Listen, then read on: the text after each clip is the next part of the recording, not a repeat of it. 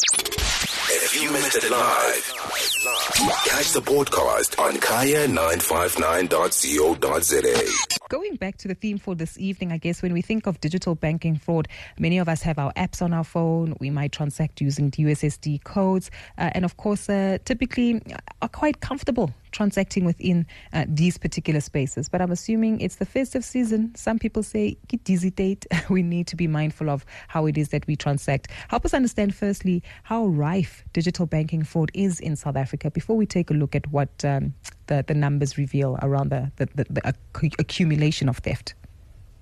Yeah, absolutely. Uh, I mean, we have seen as SABRIC, uh, we are a non-profit organization that is mandated to addressing financial crime in South Africa. And this requires a sustained effort from government, the private sector, and civil society. We are committed as well in co- collaborating with our member members and partners to enhance law law enforcement capabilities and strengthen the regulating uh, framework to promote the transparency and also make sure that there's accountability to reduce the impact of financial crime. So what we've seen in digital crime, that includes the banking app, as you've alluded to. In 2022, we saw a notable surge of uh, 36%, mm. where uh, I mean, uh, it, the reported incidents they went way up. It shows that there's a significant shift in in in transacting online. But criminals use tactics which include social engineering to stealing login credentials and also targeting personal information that they utilize in order to access and conduct fraudulent transactions. Yes, mm. there are significant cost losses that we've seen. In 2021, we've seen, I mean, it's 440 million uh, plus and currently, we are sitting at 20, 2022, we have seen 740 million. Those are gross losses. Mm-hmm. And that's of concerning, right? Because uh, the numbers that you report really do show significant increases, which means that the tactics have increased and improved so much so that they're even duping uh, some of us who might consider us to be, you know, fairly well educated and understanding how these digital systems work. But sometimes it's the simplification of how they scam us that also drives the increase in, in digital banking fraud. So talk to us about the, the themes that we've heard of before in the past, but how they have adapted, whether it's phishing, vishing, uh, of course, uh, uh pre-texting, uh, the interception of OTPs. These are all things that we're quite familiar with, but sometimes we tend to let our guard down.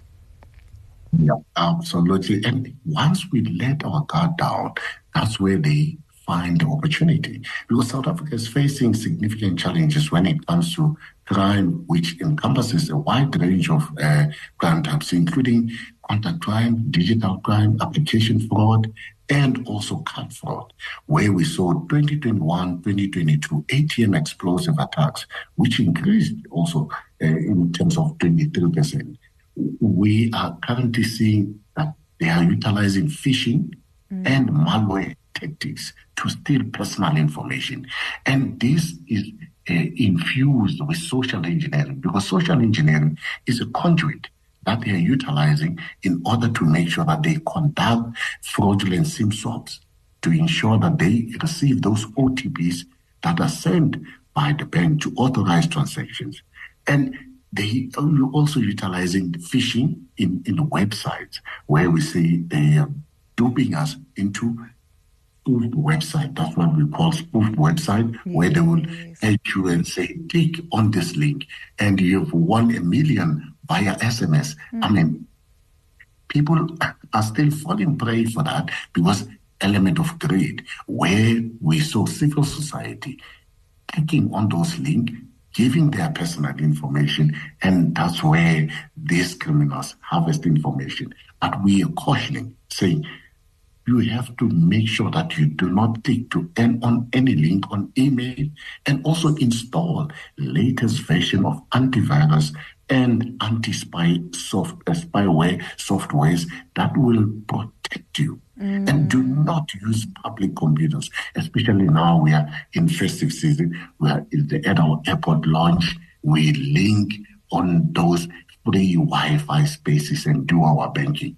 Please do not I think this is so important, right? Because so many of us go to conferences, hotels, conference centers, and right now during this festive season, as you say, people will be driving to various destinations, stopping at restaurants that offer Wi-Fi, going to hotels and accommodation that offer Wi-Fi, uh, and typically it's the first thing that uh, adults and the children want to do. Uh, so, so how do do we manage that? And, and and of course, even if you are logging onto those platforms, make sure that you're mindful of how you're transacting. Um, uh, uh, uh, talk talk us through, I guess, some of the the preventative measures that you highlighted just a moment ago.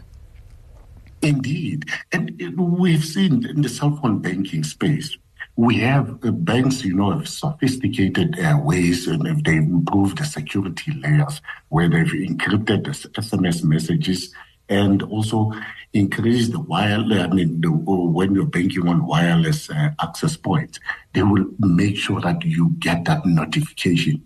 We have to activate that because that will be a notification that there's something untoward that is happening on your bank. And now we've seen they are targeting the elderly. Oh, Mumpulu, ay, hey. Mm-hmm. And on those elderlies, they are phone call tweeting them telephonically. We call it vishing because they purport to be from a bank and say, Ugogo, hey, there's something that is happening on your account. And once Ugogo contacts, uh, I mean, speaks to the, this, the criminals. That's where they harvest personal information, which they will utilize to activate apps on their uh, devices, and they will be able to utilize those. You will receive one-time password and transfer. So we say, Gogo, please yeah. do not speak to end that call immediately and notify your bank, contact center, or fraudulent uh, centers. Mm, definitely. I- am also keen to understand typically, uh, uh, but Maluleka, when it comes to these kind of themes and, and banking fraud, sometimes it happens as a, um, a byproduct of crime, uh, where perhaps someone might be, might be mugged or, or, robbed of a cell phone. And we've also heard of that theme and the trend where essentially transactions are uh, conducted, where you're forced to, you know, trans transact and, of course, um, um, um, deposit uh, some funding into other people's accounts, uh, and you're forced to do so under duress. I'm told that sometimes uh, the complaining process or complaints process does is delayed and further investigations need to be taken on by the banks. But help us understand as SABRIC, not only how do we as consumers enhance our education and safety around this, but how are the banks also assisting and are they working in partnership with SABRIC to alert and inform and educate uh, their clients about some of these risks? Uh, absolutely, we have, that is concerning because we have seen this kidnappings is surge. I mean, it is currently surging, and where they are targeting people, wait after kidnapping them, then they will utilize the biometric systems mm-hmm. that banks have um, made sure that they uh, as a, as a security layer and utilizing the facial recognition app because at that time you're under duress, they've already kidnapped you, they utilize those. So we're warning saying that be cautious whilst you're moving around during holiday season and also ensure that your limits are set to minimal because at that time you increase the limits that will take another security layer and you'll need to um, to, to uh, conduct another security layer in order to access those funds. So those are the uh, issues that we say make sure that you set your limits to minimal and also be alert, especially in the festive season. We are seeing that the holiday season, when you are transacting at the ATM, make sure that there's no one who's surrounding you mm. and you are in a well lit environment and do not accept any assistance from people who are loitering at the ATM, probably trying to assist you. They might be in clothing that are branded for the uh, for that particular bank. So do not accept any assistance. Just end the transaction and go inside your bank.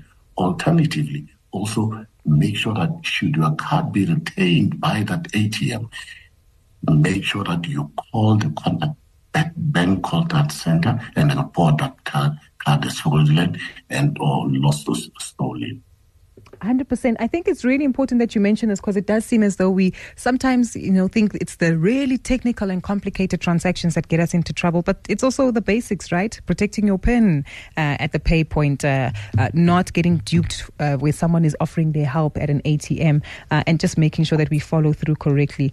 I- am keen to understand as well if um, uh, there's, there's, you know, stats, figures, and data that help us understand uh, how much value has been lost due to this level of criminal activity, uh, uh, and if we've been able to recoup it.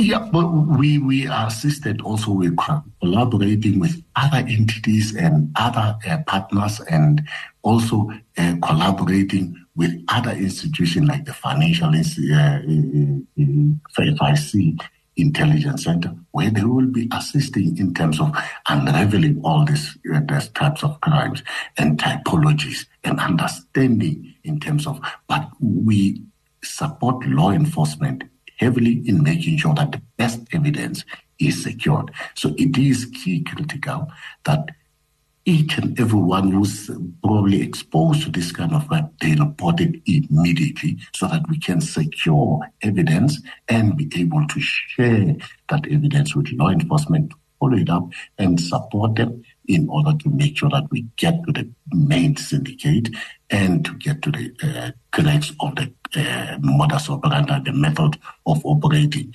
We've seen that now we are facing the holidays where they are advertising holidays, the best holidays at a cheaper, yeah. cheaper price. Mm-hmm. So that's why attractive because those low uh, prices, they are very attractive. And once you get duped into paying upfront, when you get to that holiday destination, that's where you find that holiday uh, the accommodation doesn't exist. So we are urging and urging our listeners saying, do not be fooled make sure that you do your Google search, you do your research, and look at those reviews in terms of on, on Google where there are bad reviews or good reviews.